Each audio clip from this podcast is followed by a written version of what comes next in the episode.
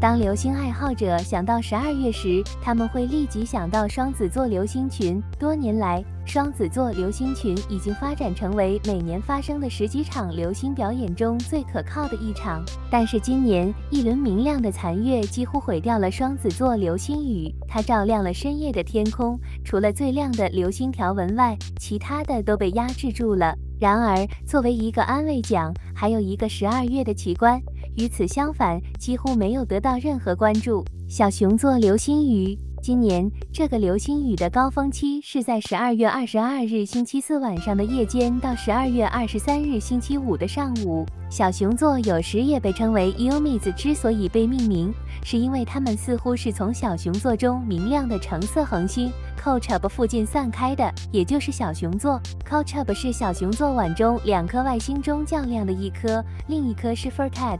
它们似乎像哨兵一样围着北极星 North Star 转圈。c o c h u b 的位置离天空的北极如此之近，这意味着对于北半球的大多数观众来说，它永远不会落下。而且，由于小熊座似乎是从这个特定的天空区域扇形展开的，这意味着如果你愿意的话，你可以在整个夜晚寻找这些中速流星。这些流星在十二月二十二到二十三日的夜间达到高峰，这也是关于月亮的好消息。虽然月亮在双子星接近满月的时候强行进入了，但是在十二月二十三日乌贼星达到高峰的时候，它将处于新月期，因此它根本不会为流星观测提供任何阻碍。这的确是一个幸运的情况，因为根据英国天文协会的说法，小熊座非常需要观察。观察者们忽视了天王星，这并不奇怪。他们几乎总是与冬至日重合，这意味着如果你想在天空中捕捉到它们，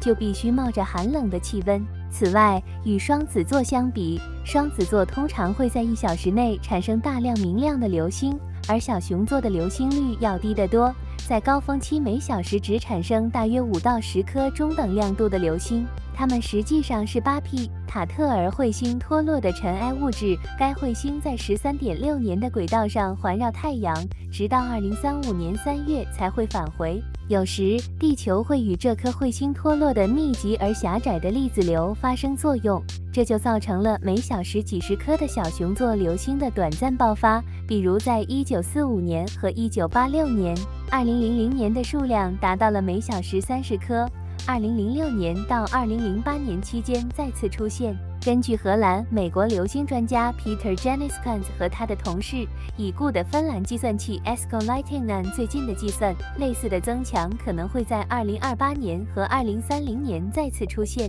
但不幸的是，今年预计没有这种互动。然后你可能想在周四晚上定期检查天空，以防小熊的流星雨决定意外地从冬眠中出来。